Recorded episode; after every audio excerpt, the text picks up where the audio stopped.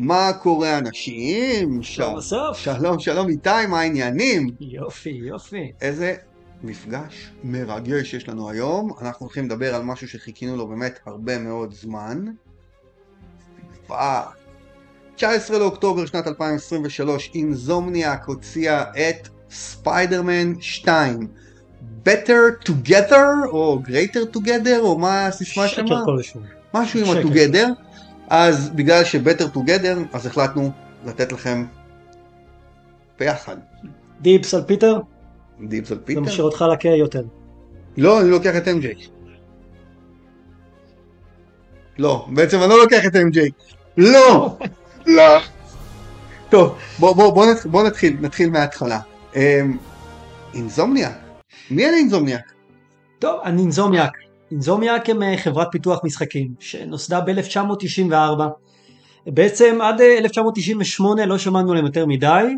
ב-98 הם הוציאו משחק שהרבה מאיתנו זוכרים לטובה, Spyro, Spyro. הדרקון, זוכר? הדרקון ברור, הסגול כן, הקטן החמוד. הזה. וזהו, והיה להם כמה Spyro שהם הוציאו, וזה היה פחות או יותר הלהיט היחיד שלהם. עד שב-2002 הם הוציאו אה, לקונסולה, הדור השני של הפלייסטיישן, פלייסטיישן 2, את Ratchet and Clank, שאני מודה, אתה הולך עכשיו לצעוק עליי ולתת לי מכות, לא שיחקתי באף אחד מהם.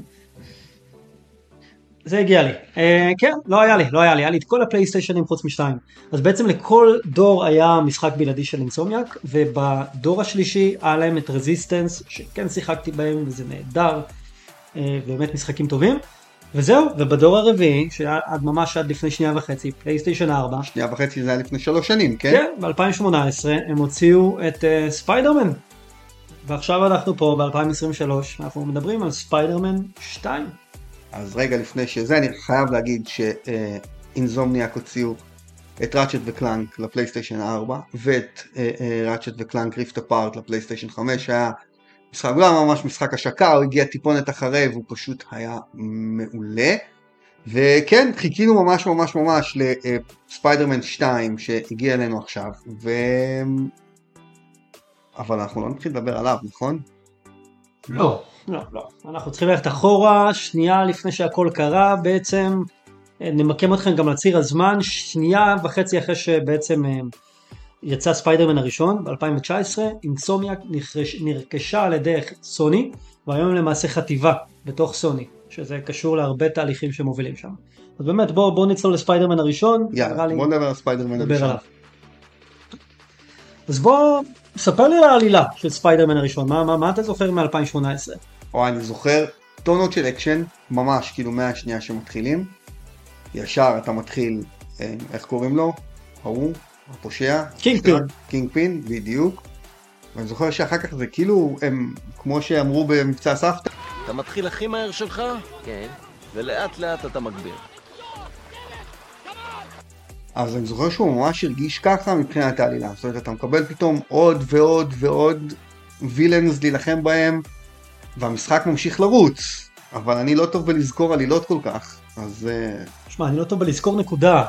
עד שזה מגיע למארוול, זה המזל. אה, כן, כן, אתה זוכר טוב. אתה פשוט, מהשנייה הראשונה, אתה מתחיל מהחדר שלו, קופץ מהחלון, קורים, תוך כדי זה שאתה טווה את הקור הראשון שלך, יש לך את ה tutorial, אם אתה זוכר, שמסביר כן. לך איך לזוז איך והכל. לזוז, איך ל... אתה דוהר עם. המשטרות קדימה, וזה פשוט אדרנלין טהור. ואם אתה זוכר, היה לך את כל הקטע שיש שם את ה Sinister Six, יש לך שישה נבלים, כל מיני נבלים שונים, ואתה גם מגלה שם את ה master plan הגדול של Doc Ock, שהוא הווילן הראשי, שמולו אתה נלחם, ובעצם יש המון קרבות. יש לך רגעים שאתה משחק את מיילס, שמיילס נחשף למשחק הזה ומקבל את הכוחות שלו, יש רגעים שאתה משחק את MJ שהיה, כולנו זוכרים, קצת פחות טוב. אה, והיה לך גם, אה, פינקו אותנו בשלוש DLC, שבמצטבר נכון. הם נתנו לך קרוב ל-8-9 שעות. לא, לא זמן מבוטל, ימבה ימבה חומר. מה חומר היה טוב. בעצם כל כך שונה בסיפור של ספיידרמן ב-2018? כאילו מה... מה, מה היה חדש שם? כאילו, ספיידרמן, סוני עשו איזה 7,000 סרטים שלו, אה, זה, ובכל זאת, מה היה שם בסיפור כל כך חדש וזה שמצליח להדליק את כולנו? אני חושב שהם הצליחו, קודם כל הם קיבלו את ההחלטה האמיצה שאנחנו לא מתחילים עוד סיפור מקור מההתחלה. זה לא עוד פעם הנה פיטר, הנער, ועוקץ אותו עכביש, ובואו נראה מה קרה לו, אלא אנחנו משחקים את פיטר פארקר הבוגר. הוא באמצע שנות ה-20 שלו, הוא כבר בערך עשור או שמונה שנים הוא ספיידרמן, הוא מכיר את המטריה, הוא חי את החיים שלו בתור ספיידרמן, יש המון מוטיבים מהקומיקס, הוא עני, הוא מרוד, הוא כל הזמן מנסה לשלב בין החיים ולתמרן בין להיות פיטר ללהיות ספיידרמן, אבל זה היה ברמה הרבה יותר גבוהה. כלומר, זה לא עכשיו עוד סרט של MCU, יש לך שעה וחצי, שעתיים ודוחסים חומר, אלא בואו, היה פה 20 שעות, אפילו כמעט 30 שעות אם חושבים על ה-DLC, וזה משאיר לך המון המון זמן לפיתוח הדמויות ולפיתוח העלילה. אמ, איפה הארי נכנס לנו במשחק הראשון? הרי הוא היה שם כאילו בסוג של כאילו באירופה. נכון? הרי כאילו, הוא תמיד היה שם, עשינו כל מיני משימות שהוא השאיר לנו, כל מיני מחקרים שהוא השאיר לנו לעשות, אבל בעצם... הוא לא היה, הוא, הוא לא נכח, הוא היה כזה שם שהוזכר, כן היה הרבה התעסקות באבא שלו, בנור, בנורמן אוסבורג, אבל הם קיבלו המון טייקים אמיצים, כלומר גם נורמן הוא עוד לא גובלין, אולי הוא יהיה במשחק השלישי, אפילו במשחק השני אין גובלין. כן היה במשחק השני רגע שראו את הסוג של גליידר ומשהו שקשור לדברים. נכון, היו שם, הייתה שם כבר רמיזה.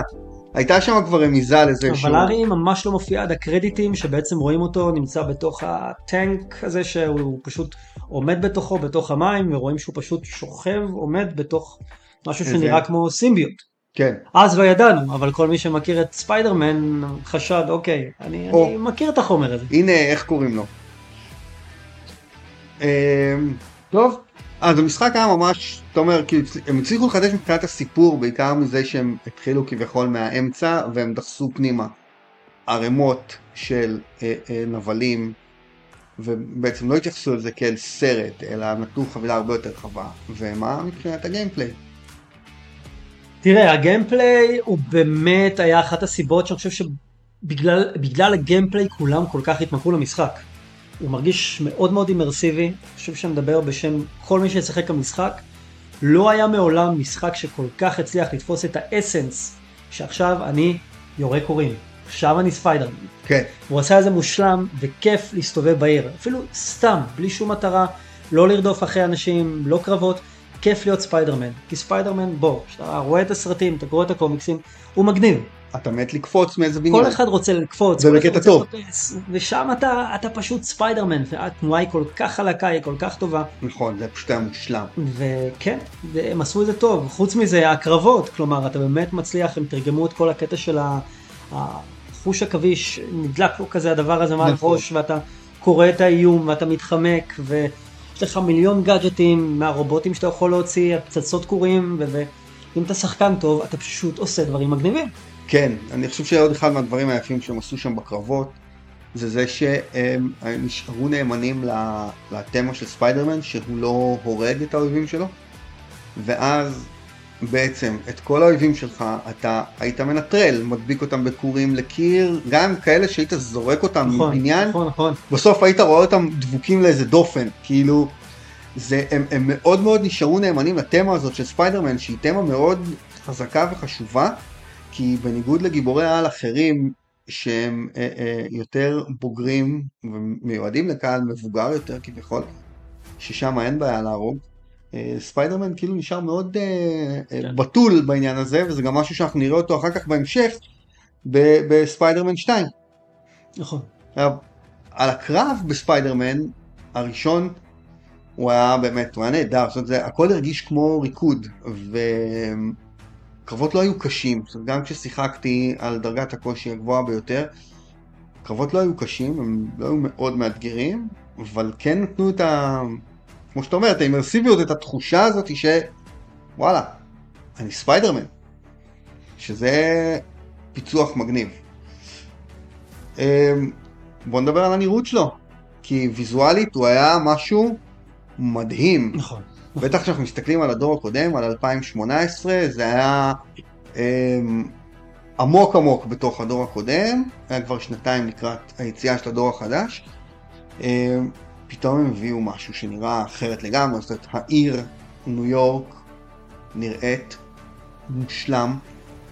כשאתה עולה לגובה לבניינים, הם הצליחו לעשות את זה בצורה פשוט מעוררת הערצה, איך שאתה רואה את הכל, ואז כשאתה קופץ והכל מתקרב אליך, אתה יודע, אפשר להיכנס ל-30-60 FPS וכן ray tracing ולא ray tracing וכל הדברים האלה שנכנסו שם, אה, גם אם לא בגרסה המקורית אז אחר כך בפאצ'ים וב update שעשו לפלייסטיישן 5, אבל גם, גם, גם בפלייסטיישן 4 כבר היה ray tracing ואפשר היה לראות את כל ה... זה באמת היה עשוי ויזואלית מדהים, זה חלק מהאימרסיביות שדיברת עליה במשחק הזה. כן, אתה, אתה לגמרי צודק אסף. בעצם זה משחק שהוא הצליח לתפוס את ניו יורק באופן מושלם. אני זוכר שיצא המשחק, ראית המון יוטיוברים שגרים בניו יורק, שפשוט משחקים במשחק, פותחים את החלון, ואז מראים שזה אחד לאחד לאחד. אותו מקום. נכון. ואני אישית, אני חייתי כמה שנים בארצות הברית, ואני זוכר כמה רחובות ספציפיים ממש טוב, ואני ניסיתי להגיע למוזיאון הגוגנהיים נטו מזיכרון, וזה פשוט fucking עבד. לא הייתי צריך את המפה של המשחק, לא כלום, הכל נמצא. כל היופי זה שהם הצליחו לשלב. כלומר, יש לך את ניו יורק, אבל אם תטייל מספיק, אתה פתאום תראה את ה Avenger Tower. אם נכון. תטייל מספיק, אתה תראה פתאום את המשרד עורכי דין הקטן של, אה, איך קוראים לו? של דרדוויל. את זה פספסתי. יש את זה, כן, ויש גם את הבית של אה, דוקטור סטרנג', כלומר אתה יכול למצוא שם המון אייקונים ודברים מהעולם של... בתוך ניו יורק האמיתית. כן, וזה, נהדר. ואני חושב שכל אחד הלך לא, להביע את צערו בקבר של אה, אנקל בן, בבית קברות שם, וזה זה כיף, זה כיף. לפחות מי שעשה פלטינום היה צריך לעשות את זה נראה לי. נכון, היינו צריכים פלטינום. אז כן, מבחינת נראות המשחק הזה באמת הפתיע לטובה, אני יכול להגיד לך, כלומר ה-NPCs מרגישים ששם אולי קצת זרקו על הפנים שלהם, אבל בוא, יש שם אלפי NPC שמלכים בכל כן, רגע נתון, לא העיר יכול נראית חיה כל הזמן. כולם יהיו נכון. 100%, אבל הגיבורים הראשיים והעיר, מדהים. טוב, ואז ב-2020, נובמבר 2020, יחד עם ההשקה של פלייסטיישן 5, אינזומניאק נתנו לנו את מיילס מוראלס, ספיידרמן מיילס מוראלס, אמ, שלמיטב זיכרוני התקבל בקרב המעריצים ברגשות מעורבים, זאת אומרת אנשים היו קצת מאוכזבים ממנו, ולמה? למה בעצם? תראה, אני חושב שמיילס הוא היה כזה איפשהו כזה בין לבין, כלומר הוא, אה, הוא לא היה משחק מלא מבחינת אורך כמות שעות והשקעה כמו המשחק הראשון, אבל הוא כן היה stand alone, כלומר הוא כן הביא צבע אחר, אה, אני לא מדבר על הצבע של מיילס, אבל יפה, הוא, הוא הביא אווירה אחרת, הוא הביא את האווירה של ארלם ואת המוזיקה של ארלם והרגישו שיש פה עכשיו סיפור אחר ודמות אחרת, פשוט היה קצר, קצר יותר, זה אני חושב ש... אני מדבר בשם הרבה אנשים, זה, לי זה הרגיש כמו עוד DLC. חושב שגם במצטבר כל השעות שלו היו קרובות ל-DLC של ספיידרמן המקורי שיצא. וזה אני לא זוכר, אתה צריך לעזור לי, אני חושב גם שמה שעצבן הכי הרבה אנשים, התג מחיר שלו היה כמעט כמו משחק מלא. נכון, אבל הוא לא היה, לא הרגיש כמו משחק מלא. שם אנשים כעסו. לא על איכות החומר, לא על התוכן, אלא על המחיר בעיקר ביחס למה שאתה לדעתי הרגיש כמו איזשהו cash grab של, של אה, אה, סוני. אני יכול להגיד לך שאני מאוד אהבתי את מיילס מוראלס. זאת אומרת, גם את הדמות, את ה, את, כמו שאתה אומר, את, ה, את הצבע, את האופי המאוד מיוחד של מיילס, בטח אל מול הקטנניות של, של פיטר פארקר, פתאום הוא כאילו ילד כזה מגניב, הוא, הוא, הוא ילד וזה בא לידי ביטוי בכל צעד שאתה עושה איתו. אמ, וזה בעיניי היה ממש מגניב, הרלם נעשתה, שוב, המשיכו את, אותו, את אותה מפה של uh, ספיידרמן 2018, היה באמת, אני מודה שאני לא הרגשתי איזה שהם uh, בעיות, אני, אותי הוא לא אכזב, אין לי בעיה לקבל משחקים קצרים ומהודקים כמו שהוא היה, אה, כי לא חייבים לנפח את הכל עם ערימות של לא, אני איתך, אין לי בעיה. זה נטו הבעיה היה המחיר, זה הכל. אני חושב שגם עוד דבר קטן היה, שאנשים ציפו שהוא יהיה בתור המשחק שהיה המשחק שיצא עם הפלייסטיישן 5, יהיה קצת תצוגת תכלית. יכולות, גרפיקה, קונטרולר, זה פשוט הרגיש כמו עוד משחק של דור 4 ולא דור 5. אבל אני מת על מיילס, למרות הכל. מה היה לנו בעלילה של מיילס? העלילה, תראה, היא סך הכל הייתה בסדר, כלומר, אה, זה בא לספר פעם סיפור מקור של מיילס, אז פה זה מה שפיטר היה בזמנו, זה ילד בן 17, 16 כזה, מנסה לשלב בין החיים שלו כספיידרמן לתלמיד תיכון עם כל האתגרים, ומתמודד עם הטראומה של המוות של אבא שלו מהמשחק הקודם. אה, אבל לצערי אני, אני הרגשתי לפחות שאת כל הטוויסטים שהיו בעלילה ואת כל הדברים, היה אפשר לראות את זה miles away. מה? מתנצל על הבדיחה הזו. נו, כמובן. אה, כן, אבל, באמת, כאילו, זה, זה היה סיפור שהוא אקספוזיציה. לי הוא הרגיש כמו איזשהו, בדיוק תחנת מעבר בין ספיידרמן 1 לספיידרמן 2, שבא ל- ל- לצקת עוד חומר. אבל זה אתה אומר היום ברטרוספקטיב. לא, לא, הוא הרגיש לי גם אז קצר, שוב, הוא הרגיש לי כמו איזה ממתק טעים וכיפי. אוקיי. אבל קטן, קצר. ובעצם מיילס מוראלס תזכיר לי הוא מספר לנו את כל הסיפור של איך מיילס הפך להיות ספיידרמן וההתמודדויות הראשונות לא בעצם אנחנו לא, ראינו אותו ספיידרמן כבר בראשון. בראשון הפך נכון להיות. בשני זה הפעמים שהוא באמת מתחיל קצת לצבור ניסיון, כי אם אתה זוכר, פיטר יוצא מחוץ לעיר, נכון עכשיו אתה אחראי על ניו יורק, אני משאיר אותך פה לשבוע, והוא צריך אה, להתמודד.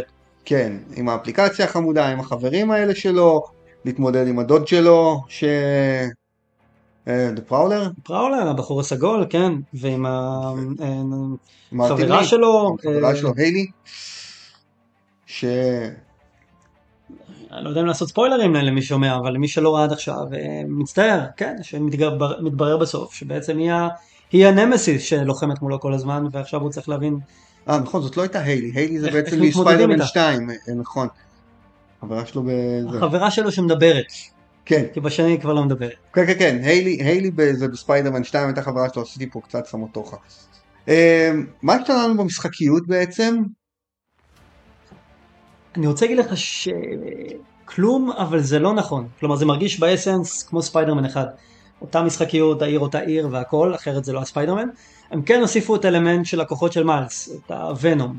בעצם מיילס יכול לחשמל, יש לזה כמה אה, דרכים שבהם הוא יכול לחשמל, לפעמים זה חשמל שעובר בין אנשים, לפעמים זה ברק שהוא אה, זורק קדימה, והוא גם יכול להיות בלתי נראה, מתי שהוא רוצה, עם בר כזה שניתן, מה שהופך אותו להרבה יותר אה, ניתן להתגנבות טובה. כן ולי אישית הרגשתי שעם השילוב של גם החשמול, גם הכוחות של הספיידרמן וגם הבלתי נראה, הוא פשוט overpowered, הוא הרבה נכון. יותר חזק מפיטר, ואני הרגשתי שאני. הרבה פחות צריך להתאמץ בלשחק את מיילס לעומת מה שהייתי מתאמץ עם פיטר. מיילס מוראלס כמשחק היה הרבה הרבה יותר קל מאשר ספיידרמן. אמ, שוב, גם ברמות קושי הגבוהות שלו, הקרבות הרבה הרבה יותר פשוטים, כי כמו שאתה אומר, יש למיילס יש את היכולות שלו, במיוחד היכולת הזאת היא להיעלם, אז אתה פשוט נעלם, עושה לעצמך רגע reset לקרב, מחכה שהם מהמם. ישכחו ממך, ואז חוזר להכות. שזה השינוי, שינוי בגיימפליי, בעיניי אגב זה כן שינוי משמעותי בגיימפליי, כי קרבות הם חלק לא קטן מהמשחק, ובעצם לקחת ופישטת אותם בצורה משמעותית, אבל חוץ מזה, סך הכל באמת אה, גיימפליי נהדר, הם שמרו על האסנס של הראשון, כן? נכון, נכון, ו- ותראה, גם אהבתי זה שהם יצאו מנקודת ההנחה שאם אתה משחק במיילס, אתה כבר מכיר את המכניזם, נכון, ואפשר להתחיל איתך מרמה הרבה יותר גבוהה. נכון. בגלל זה כבר על ההתחלה יש יריבים שמעופפים, ויש את האלה עם השוטים, האלה שזורקים עליך, והם כן חזקים יותר, כדי שמיילס יהיה לו אתגר. אבל כן. עדיין, בוא, מיילס הוא פשוט, הוא OP, הוא overpowered ברמות אחרות. לגמרי. טוב, אז בעצם היה לנו את אה, אה, אה, ספיידרמן ב-2018, את מיילס מוראלס ב-2020. אנחנו אומרים שבאמת בסופו של דבר, גם עם הביקורת וגם עם הזה, שני משחקים שהם היו חגיגה ממש, אה, ואז אנחנו צריכים לחכות שלוש שנים עד שמגיע המשחק הבא. תראה, אם אני צריך גם להוסיף משהו אחד לגבי הביקורת על מיילס, אני מרגיש שמיילס שיצא אז הוא סוג של אה, הסרט קפטן מרוויל, שיצא בזמנו ככה בין אינפיניטי וור לאנד גיים. כלומר, היית חייב אותו כחוט מקשר בשביל להבין מה קורה בין הסרטים, ואותו דבר עם מיילס, אתה חייב אותו. אם אתה עובר מספיידרמן הראשון לספיידרמן 2, אתה לא יכול להתחיל עכשיו את ספיידרמן 2 בלי שסיימת את מיילס. אתה חושב חושב? אתה תלך לאיבוד, אתה לא יודע מי זה גנקי, אתה לא מבין מה קורה, הרבה מהדברים שקורים. קריטי לעלילה, בטח. אוקיי, אוקיי. אז ספיידרמן 2. יאללה, בוא נדבר על זה. וואו, מה קיבלנו פה? אמ, נלך ישר לזה? בוא נדבר קודם כל על הגיימפליי. מה לנו חדש בגיימפליי? וואו, אה, כל, כך הרבה, אני לא יודע מאיפה להתחיל. אה, קודם כל, מה שכל הזמן טעינו איך זה יצא לפועל, שזה החלפת דמויות. בעצם הם לקחו את הרעיון מ-GTA 5, שאתה יכול להחליף בין מיילס לפיטר בכל רגע נתון. עם השימוש באפליקציה שהוא, איך מצאת את זה? אני מצאתי זה ממש נוח ו... לא, השימוש באפליקציה, תראה, האמת היא שלא החלפתי בין דמויות הרבה. אומרת, מי שהייתה שם רצתי איתה אה, זה, ובגלל שבמשימות הראשיות הן מתחלפות לנו, אז ככה התחלפתי ביניהם. אה, אבל כשהייתי צריך להחליף, זה היה מגניב, כן, אתה slide קטן לטלפון, ו... והנה אתה עם דמות אחרת. כן, אז זה, זה היה אחד הדברים. היה הדבר השני, הגלגל גאדג'טים סלש נשקים שהיה במשחק הראשון, זהו, נעלם, הכחידו אותו. עכשיו, אם אתה רוצה בעצם לעשות דברים, אתה צריך להגדיר מראש את הסט של היכולות שאתה עובד איתם, דרך התפריט של המשחק, וזהו, ודרך לחיצות פשוטות על L1 או R1, אתה יכול לשחק עם זה, ואתה תוקף מה שבא לך. אני אישית, מעריץ גדול של הגלגל מהמשחק הראשון, היה לי חסר מאוד, אבל זה העדפה מאוד אישית. איך אתה פגשת את זה? אני חושב, אני, אני, אני לא חושב שזה היה, ואני חושב שזה היה פשוט מאוד מאוד נוח, אה, זה, תוך כדי קרב, בלי לשחק עם הגלגלת, בלי לעצור את הפלואו של הקרב, להשתמש במה שאתה צריך. אה, לי דווקא היה שדרוג, שיפור, שיפור טוב. קטן וטוב. יפה. אה, מה עוד? הדבר השלישי, אני הרגשתי... MJ, כן, בוא MJ. בוא נדבר על הג'ינג'ית. כן, אז יש לנו פה טיפונת ספוילרים, אבל MJ היא פשוט המשימות איתה הופכות להיות משימות פשוט טובות. זאת היא לא רק מתגנבת, she can fight back, ו, uh, ויכולה להילחם חזרה באופן חכם. היא לא סופר הירו, היא לא מיילס או פיטר שנכנסת ומתחרעת על כולם. אבל היא כן, יש לה את היכולת אה, אה, להתגנב, יש לה את היכולת לנטרל אויבים, שזה חדש לגמרי, ו- וזה עשה משימות פשוט מצוינות, זאת אומרת, אני ממש נהניתי, היו מעט מדי משימות של MJ בעיניי, פשוט נהניתי מהן. שזה חתיכת אמירה, כי אם אתה זוכר במשחק הראשון כולם אמרו יש יותר מדי משימות. נכון, של MJ. נכון, נכון, נכון. כן, אבל, אבל הם באמת הצליחו לקלוע ואני אפילו אק- אקצין ואגיד שאני הרגשתי שבשלב מסוים לקראת סוף המשחק, אני לא רוצה, ל... יש גבול לכמה ספוילרים אני יכול לעשות, יש שלב שהרגשתי ש-MJ היא פשוט זה כבר מגיע הרמת התגנבות שלה והמתח הכל כך גבוה שזה הרגיש לי קצת The Last of Us אפילו. טוב, אתה, לדעתי אתה טיפול נסחף עם הדלסטובס, אבל כן, זה בהחלט מגיע ל- לרמות, יש קצת אנגזייטי באוויר. טוב, אה, מה עוד? אני יכול להגיד מבחינת חידושים, אה, כמובן החליפה של אה, ונום. ספיידרמן 2, זה לא ספוילר, כולם יודעים שוונום מופיע במשחק בצורה כזו או אחרת, נכון. ומהרגע שאתה מקבל את החליפה של ונום, את היכולות שלו, יש לך במצטבר עוד קרוב לשמונה כוחות חדשים, שמשנים לך משמעותית את כל ה gameplay, שלא לדבר על זה שאתה פיטר, שעם החליפת ונום אתה מרגיש דמות אחרת, אתה מרגיש את הוונום עליו, הוא הרבה יותר עצבני, הרבה יותר אגרסיבי, הדברים שהוא אומר תוך כדי, וזה, וזה משנה לך את כל החוויית משחק. פשוט נכון. התקף פסיכוטי שלא נגמר, נכון, וזה פיטר, כיף להיות ונום. פיטר, פיטר עם ונום הוא, הוא דמות, זאת אומרת יש שם התפתחות טובה של הדמות, יש שם אה, יכולות. אגב אני חושב שלקראת הסוף, אם אנחנו כבר, די, אנחנו בספוילרים, אז אחרי שפיטר מקבל את הכוחות המלאים אחרי, אחרי המפגש עם מרטין לי, אה, הוא הופך להיות קצת overpower. זאת אומרת, הוא כבר הופך להיות חזק מדי בעיניי. אה, אבל זה נתן שוב, באמת נתן נפח מאוד מאוד מרשים של יכולות לדמות ומשנה משנה את הדינמיקה של הקרב, שזה מגניב. כן, כן.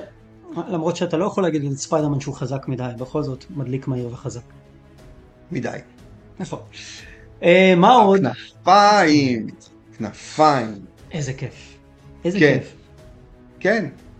למרות שאתה יודע, עכביש עם כנפיים כנראה היית הורג אותו מיד שהיית רואה אותו, אבל יש לנו wing suit, ואנחנו יכולים לדאות ברחבי ניו יורק, ויש שם wind channels לאורך העיר, שאפשר פשוט לעוף ולעבור, לצלוח את כל המרחקים של ניו יורק, את כל ה... לא יודע, שמונה קילומטרים שלה, או, או שבעה קילומטרים שלה,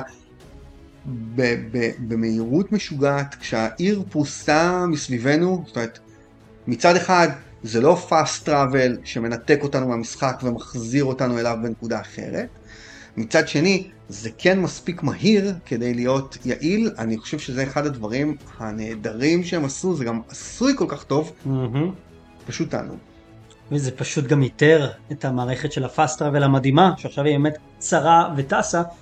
לא חשתי צורך להשתמש בה, ואני ניסיתי, מה זה ניסיתי? אני הגעתי לפלטינום במשחק, אבל כמות הפעמים שהשתמשתי בה היא כל כך קטנה, כי, כי באמת אין צורך, אתה זז כל כך מהר וזה כל כך כיף, וזה לא רק הטיסה, השילוב בין הכורים לבין נכון, הטיסה, נכון. הוא כל כך כיפי, אתה נכון. עובר בין המצבים האלה וזה פשוט זה אימרסיבי, עשוי, כיף. זה עשוי בצורה, באמת, עשוי בצורה טובה. אמ, אז יש לנו בעצם משחק עולם פתוח בניו יורק, שהפעם ניו יורק הופכת להיות גדולה יותר, אנחנו לא רק במנהטן, מוסיפים לנו גם את ברוקלין וגם את קווינס וגם את אה, אה, קוני איילנד. בעצם אנחנו מקבלים עיר הרבה הרבה יותר גדולה, עם המון המון תוכן, או אתה יודע מה, לא המון המון, אבל עם, עם הרבה תוכן אה, מעבר ל main story. ומה מה אתה חושב על העולם? תכף אני אגיד לך מה אני חושב על זה, אבל בוא נשאל אותך קודם. תראה, העולם הוא פשוט טיפה יותר גדול מהפעם שעברה, אה, הוא נראה יותר יפה, מרגישים שזה, שוב, זה אותו מנוע גרפי, לא היה פה עכשיו שינוי מטורף, אבל כן היה פה מקצה שיפורים, והוא נראה פשוט יותר כיפי, יותר גדול. אהבתי את זה שיש אופניים, אתה יכול אה, לתפוס ולדווש, וזה כיף. אה, זה מה, עשיתי את זה רק פעם אחת באיזושהי משימה. אתה יכול למצוא אופניים בניו יורק, כאילו, וואלה. אז רואים ספיידרמן חמוד מדווש, אפילו הבאג, הם כבר תיקנו את זה לצערי, שאתה יכול לטייל בעולם חופשי בתור ונום, ואז רואים איזה ונום ענק מדווש על אופניים קטנות כאלה, פשוט אוי. נהדר. אז אני, את זה נגיד פספסתי, מגניב. וטוב, אם כבר התחלת בספוילרים אז לא נעצור, ואם אתם לא רוצים ספוילרים תיזהרו. אה, לקראת סוף המשחק יש את כל הקרב הזה עם ונום, וונום משתגע ויש המון המון אה, ונומים קטנים. ונומים ו- וטירוף של סימביוטים שמכסים את נכון. העיר, העיר הייתה נראית פשוט יפה. נכון. שם היא הייתה הכי יפה, במצב הקטסטרופלי שלה. כי זה הרגיש כאילו אנחנו בסוג של גדלים ב-upside down מ-Stranger Things, כן. והעולם פשוט נראה מופרע ומשוגע, ואני פשוט עצרתי לא מעט פעמים ואמרתי, וואו, איזה יופי, כיף להס- להסתכל על הדבר הזה, וקצת היה לי חבל להרוס את כל הסימביוט האוסס האלה, כי, כי באמת נהניתי, נהניתי מהם. כן, אני, אני חושב שפה, אה, בהקשר של העולם פתוח, עזוב רגע את כל ה- אה, האלמנט הוויזואלי שדיברת עליו, שאני מסכים איתך לגמרי. אני חושב שהדבר היפה שהם עשו פה מבחינת עולם פתוח זה שהם חזרו לאיזשהם, לאיזושהי תמה ישנה יותר, שאתה לא מקבל את כל ה side quest במק, במכה אחת, והם נפתחים לך לאט לאט לאורך נכון. המשחק, ובעצם אמ, זה מאפשר לך איזשהו איזון בין ה-side quest וה-additional content, או התוכן ה... לא זוכר איך זה, גם משני, לבין הסיפור הראשי, אמ, וזה תמיד נותן לך את האפשרות להגיד, אוקיי, רגע, לא רוצה עכשיו להתקדם, אלא כן שנייה נלך לעשות את כל המשימות של ה-EMF, או לא יודע אם את כל, אבל כן נלך רגע בשכונה הזאת שאני נמצא בה, אה, לעשות את המשימות של ה-EMF, או לנקות אותה מסימביוטים, או כל אחד מהסיפורי צעד הנחמדים האלה שקיבלנו שם. אמ, שזה בעיניי שינוי משמעותי, בטח אל מול עולמות היוביסופט שאנחנו מכירים, שאתה מקבל מפה עם מיליון מיליון. אייקונים עליה, ורוץ. ורוץ, ו- ומרוב דברים אתה לא יודע לאן ללכת, אז פה הם ממש הצליחו לשמור על זה מאוד מאוד מתוחם, אמ, ואתה לא, לא הולך לאיבוד. אתה, לא, אתה יודע לאן ללכת, נכון. אמ, גם כדי למצוא את כל הסייד מישנס שלך. וזה היה מאוד נחמד, אמ, שאפו לדעתי ענק לאינזומניאק על הביצוע הזה. נכון. טוב, אנחנו כבר בספוילרים, אז בוא נדבר על עלילה. איך אפשר שלא? תראה, אמרנו מקודם שספיידרמן הראשון התחיל ב-200 קמ"ש ו- וזרק אותך מהחלון, וישר אתה מתחיל ספיידרמן. ובעצם השני עשו סוג של הומאז' לעצמם, כי גם השני מתחיל ככה, ואתה קופץ מהחלון ומתחיל ספיידרמן, רק במקום להסתער על הקינג פין, אתה מתחיל ומסתער, אתה סיימת עכשיו, אצלך זה עוד טרי. כן, על איש החול, על איך קוראים לו? סנדמן, סנדמן. ו- וזה פשוט קרב מטורף. מרקו? לא מרקו. מרקו, מרקו פלינט. וזה קרב מטורף, כי עכשיו זה לא רק שאתה נגד, ספ... נגד ה villain, זה אתה ומיילס. נכון. אתה תוך כדי מחליף ביניהם, ועכשיו יש שני כן. ספיידרמנים שנלחמים. אנחנו מקבלים פה זה כבר על ההתחלה טעימה מאוד יפה. מגניבה של איך זה להיות שני ספיידרמן. אמ, ומשם זה הולך ומתפתח. כן, כלומר, הם באמת ממשיכים מאותה נקודה שבה הכל נגמר, אנחנו כבר התחלנו ספוילרים, אז אנחנו מזהירים, מפה זה רק הולך ומידרדר. בעצם המשחק האחרון, אם אתה זוכר, נגמר בזה שהדודה מיי, אה, זיכרונה לברכה, היא, היא מתה, היא כבר לא איתנו, ובעצם פיטר עכשיו צריך להמשיך מהנקודה הזו, ועכשיו איך גרים הבית הגדול הזה שהיא השאירה, והמון חובות. וזה סיפור ספיידרמן קלאסי, עוד פעם, התמרון בין הבעיות הכלכליות והבעיות הפרטיות של פיטר, לבין- לחיים שלו כספיידרמן, ומצד שני מיילס שמנסה גם לשלב בין הדברים, אבל בין כל הדברים האלה פתאום משום מקום הארי. הארי חוזר לחיים ולא מבינים מה קורה ויש לו את החליפה ובכלל משום מקום מגיע קרייבן שבאמת בוא נדבר רגע על גרי- קרייבן כי עשו אותו כל כך וואו. טוב נכון. כאילו ואתה יודע, נגיד, הוא, הוא כזאת דמות מצוינת, ובסוף אכזב אותי שהמקום שלו היה שולי. לא הייתי מרשו לי בסוף אל מול הדמות המרשימה שהוא, נפנפתי אותו ב- ב- ב- כאילו, נה, נה, והמשכתי. אה כקרב בוס לא, כן. לא רק כקרב בוס, אלא בכלל במקום שלו, זאת אומרת, הוא זה, בום, אוכל לו את הראש ומתקדמים, כאילו ציפיתי, לא יודע, רציתי אותו יותר נוכח, יותר... בסוף את קרייבן עצמו כמעט ולא ראית, אה, שמעת על הסיפור שלו, של, אה, אה, המשפחה של המשפחה, והוא, למעט כמה קאצינים, היה חסר לי, כי, כי הוא יכול היה להיות פשוט דמות פתיחית לגמרי, להיות וילן נהדר, ולדעתי פה הם פספסו. אני לא מסכים איתך, אני חושב שקרייבן הוא בעצם היה כלי קטליזטור ליצירת בניית מתח שנבנית ונבנית, ועל על גבי קרייבן הם בנו את כל הדבר הזה שקוראים לו ונום. תחשוב, אם לא היה קרייבן, לא היה לך עכשיו את כל הסיבות וכל הבלגן שממנו נוצר כל הפיצוץ הזה. הם היו חייבים משהו, וקרייבן היה הדמות הזו. שבעיניי אגב הם כל הזמן בלבלו אותנו, כי לפחות אני, כל הזמן לא ידעתי מי יהיה ונום. אני לא מדבר עכשיו על פיטר שלובש את החליפה, מי יהיה ונום כן. הגדול. והייתי כל הזמן בטוח שבגלל הממדים והכל, שזה הולך להיות קרייבן. שזה יהיה קרייבן ויהיה ואם- מטורף. ואם זה היה קרייבן, זה היה בדיוק מה שציפיתי שיקרה, שכאילו שלקרייבן יהיה תפקיד הרבה הרבה יותר משמעותי, ו- ו- ובסוף, עוד פעם, אני הרגשתי שהוא מת מוקדם מדי, מהר מדי, קל מדי, גם ברמת הקרב, אבל תכף אנחנו ניגע על, על כשאנחנו נדבר על ה gameplay, נדבר גם על, ה- על איכות הקרבות, וכאילו היה חסר לי עוד ממנו, כי הוא דמות ממש מסקרנת, והוא נעלם לי מוקדם מדי מהמשחק. אני אני מבין מה אתה אומר. גם בסוף שהוא נעלם הוא באמת היה חסר, במיוחד שעוד נשארו כל ה goons שלו, שהציידים שמנסים להמשיך לצוד, whatever. כן, כן. אז יש לנו את קרייבן, ויש לנו את הארי שחוזר, והארי מדהים, הארי דמות, זאת אומרת, התחברתי אליו בערך בשנייה, הוא כזה לאביבל, הוא איזשהו אמ, מאזן את הגיקיות המטורפת של פיטר פארקר, שאתה אומר, איך יכול להיות שהם משתלבים, אבל הם משתלבים. המשימה של, אה, אה, אה, של- כאילו, הוא לוקח אותו. חוזרים אותו לתיכון, הייתה פשוט נהדרת. נהדרת. אמ, כל הפלשבקים והכל. בדיוק, אז, אז הארי, ואז כשהארי לובש את הסימביוט בפעם הראשונה, ואנחנו מבינים שבעצם הוא הופך להיות סוג של עוד סופר הירו שעוזר לפיטר, זה היה מגניב. והטוויסט הזה של הארי נותן את הסימביוט לפיטר כדי להציל אותו, ואחר כך לוקח אותו חזרה כדי להציל את כולם במרכאות, זה היה לא רע, אבל בסוף העלילה הזאת היא, היא עלילת מארוול. כאילו... מה? כן?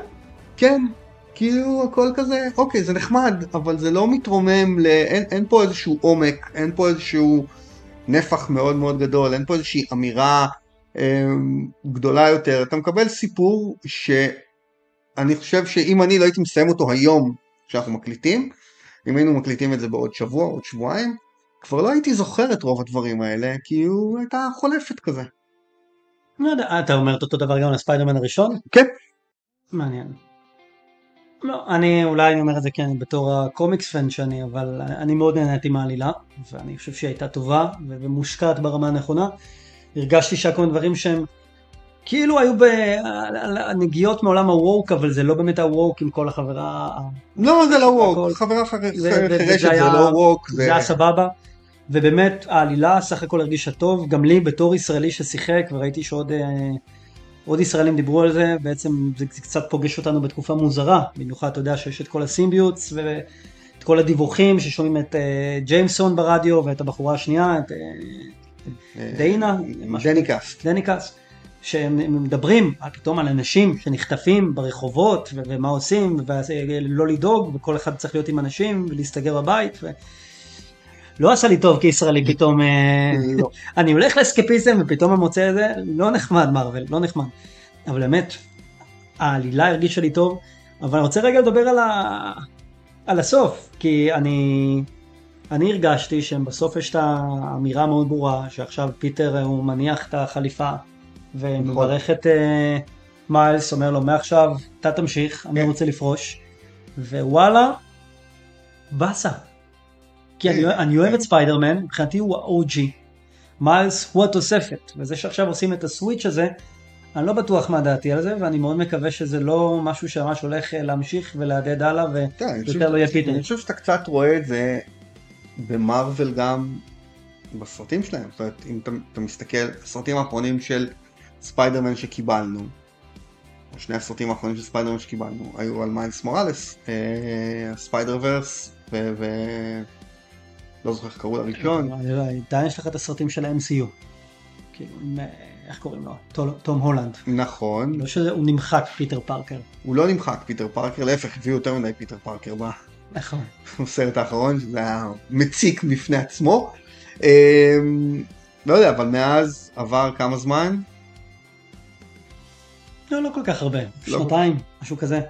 יש פה איזושהי, נראה לי שיש פה איזושהי אמירה של, של מארוול, שהולכים קצת יותר לכיוון של מיילס מוראלס ופחות לכיוון של פיטר פארקר. אמ, טוב או לא טוב, אני לא יודע, אני, אני אוהב את מיילס, מיילס דמות, הוא ילד חמוד כזה, ואם יהפכו אותו ל main אבל פיטר יישאר שם ברקע, אה, קצת כמו שהיה המשחק הזה אבל הפוך, זה יכול להיות לא רע. אם זה ככה בסדר, כל עוד הוא שם, אבל אם הוא רק מופיע בתור איזה NPC שמדברים איתו מדי פעם... זה מבאס, אני מבין אותך. אני אהיה מאוד לא שמח, מאוד מאוד לא שמח. מה אתה אומר על השילוב שהיה לנו בעצם במשחק הזה בין שני הספיידרמנים? Mm, תראה, אני חושב שהם הצליחו לשמר, כמו שאמרתי, את הצבע הייחודי של כל אחד, בקפיצות, באיך שהם נראים, באיך שהם אה, זזים, מרגישים והכל. בדברים קטנים אפילו, אתה יודע, מאיך שהוא עושה את הסווינג שלו והפעלולים, לעומת אה, מיילס, שהכל אצלו תמיד יותר groovy. אה, זה הרגיש נכון, זה הרגיש מדויק. אה, אני כן הרגשתי שהצליחו לאזן את הקטע שבמשחק הקודם, כמו שאמרתי, מיילס היה הרבה יותר חזק. ועכשיו פתאום שיש לפיטר את הכוחות של הוונום, אוקיי, אז פתאום מיילס נראה פרייר, כאילו, בוא. כי, כי פיטר הפך להיות extra overpower. כן, אמ, אז אה, במיוחד שהוא רוכש את החליפת ונום, אז, אז אתה מרגיש את ההבדל ביניהם באופן משמעותי. וכן, הרגשתי שזה היה במידה הנכונה. מה, מה אתה חושב? אני חושב שהם פיצחו פה את המעברים האלה. אמ, זה היה כיף. בסוף, בסוף, בסוף, זה היה כיף, זה נעשה נכון, היו לך משימות שהן משימות שהן רק של פיטר, משימות שהן רק של מיילס, לא רק ב main story, אלא גם ב side missions היו לך את ה-Friendly Neighborhood Requests שהם היו למיילס, היו משימות טובות ומוגדרות וזה קצת יותר תמימות, קצת יותר כזה ילדי תיכון וזה, והיו לך את אלה של פיטר והם הצליחו לעשות את זה יפה, המעבר בקרבות, אני מודה שהם עד שפיטר קיבל את החליפה האחרונה הם היו פחות או יותר שווים בכוח, אז לא באמת הפריע לי, לא באמת אכפת לי עם מי אני משחק. הקרבות זרמו טוב גם כאן וגם כאן, בבריאות. בשלב שאחרי זה אה, הפך להיות פשוט מובהק שצריך ללכת עם פיטר, עד כדי שכדי אה, להשיג את הפלטינום, אילצתי את עצמי לשחק קצת עם מיילס, כי היה חסר לי אה, ונום מובס שלו. אה, בוא נדבר רגע על הקרבות, או על רמת הקושי בכלל במשחק. בעיניי זה היה קצת קל מדי. מסכים. מסכים. שיחקתי, על איזה רמה שיחקת אותו? אחת לפני הכי קשה. אז אני שיחקתי אותו על הכי קשה, לא זאתי שנפתחת אחרי, אלא... ו- ולא היה אתגר. וזה מבאס. כן. כי... כן. וואי, אל תיקחו אותי יד ביד, תנו לי... גם, גם ב... זה לא שאת כל הבוסים עברתי במכה ראשונה, וזה לא שלא מתתי, אבל בשום שלב זה לא הרגיש קשה. לא, לא מספיק. אה, וזה מבאס, כאילו, יאללה, תנו לנו, תאתגרו אותנו, אנחנו צריכים את זה, אנחנו רוצים את זה. לא באתי לראות סרט, אני רוצה להיות אקטיבי. אני חושב שזה אחד הדברים שהכי הכי מבאסים אותי במשחק, זה הרמת קושי שלו, שהיא עוד יותר נמוכה מהרמת קושי של הקודם. כן, כן, כן, כן. בהחלט, ספיידרמן הראשון היה יותר מאתגר, במיוחד השלב עם uh, מרטין לי, שאני זוכר שמטתי שם מלא פעמים, ופה, כן, uh, היה הרבה יותר קל, אין ספק. כן. שזה בעיניי אכזבה. זאת אומרת, תאתגרו. מה הלאה? תראה מה הלאה, הם אמרו את זה באופן מאוד ברור, גם מהשיחה בין פיטר למיילס בסוף וגם מה after credits, שניהם. אה, פיטר עכשיו פורש לביתו, הוא רוצה אה, להתחתן עם הג'ינג'ית שלו ולעבוד ולחיות בחיים ה... להביא לעצמו לורד חמזה קטן משלו. כן, הלא, הלא כל כך טובים הייתי אומר שלו, אבל לחיות חיים כלשהם. מיילס הולך אה, להוביל את ה franchise ונראה מה יהיה. באשר למה שהיה ב after credits, אה, תראה, היו שלך שני דברים בעצם. הראשון היה לך את השיחה בין נורמן לדוקוק, שהוא אומר לו, אתה, אתה יודע נגד כן. ספיידרמן, בוא כן. תגלה לי. הוא אומר לו, הוא לא, הוא לא בדיוק אומר לו, אבל ברור שיהיה ביניהם משהו. ברור. הוא אומר, אני מתכנן משהו. מה הוא מתכנן? אני לא יודע. והיה עוד איזשהו after credit. אתה סיימת עכשיו, אז אתה זוכר מה היה השני? לא. לא. אז אנחנו, תוך כדי שאנחנו מדברים, אתם יכולים לראות אותו פה, ואתם uh, תיזכרו בעצמכם מה זה היה, כי אנחנו לא זוכרים עכשיו, אבל מוזל שיש עריכה. וכן, הם משאירים עוד מקום לעוד.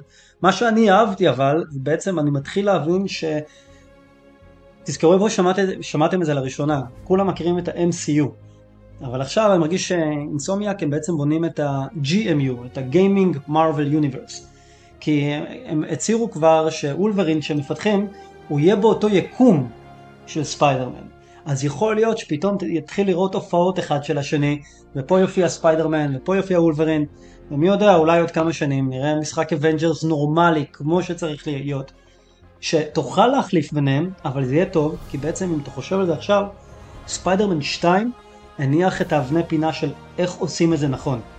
ועלילתית, הם יודעים לכתוב, גיימפליי, הם יודעים ליצור, אנחנו על דרך המלך לחוויה מתקנת של יקום המרוויל.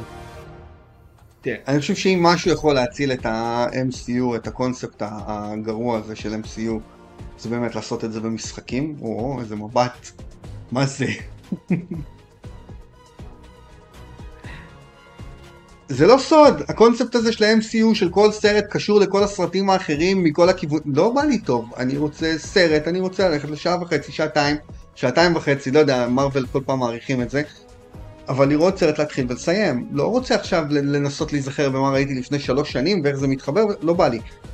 אבל כן, אה, במשחקים זה יכול לעבוד לא רע, ואם אני אקח אותך למקום אחר, אז נגיד יקוזה עושים את זה מצוין, שיש להם את ה main story, את המשחקים בעלילה הראשית, וספין-אופים שמתקשרים אחד לשני ומתכתבים אחד עם השני והם באים להופעות אורח פה ובאים להופעות אורח שם. אז אפשר לעשות את זה דווקא בתוך אה, סדרה של, של video games. זה מסתדר לי הרבה הרבה יותר טוב קונספטואלית מאשר אה, סרטים. מאשר סרטים. אז אם זה הכיוון, והם הצליחו לשמור על הרמת עבודה המאוד מאוד גבוהה הזאת שהם מצליחים, אה, וואלה, אני מוכן לשים על זה כסף. שמע, כוח גדול, באחריות גדולה, אבל אין ספק שכרגע, מבחינתי לפחות, הם לגמרי מצליחים to deliver, ו... for many many more. יאללה. אז חברים, אמ, זה היה השניים וחצי סנט שלנו על ספיידרמן 2, קצת היסטוריה, קצת ניתוח, קצת ספוילרים, הרבה כיף, מומלץ בחום, קנו ותהנו.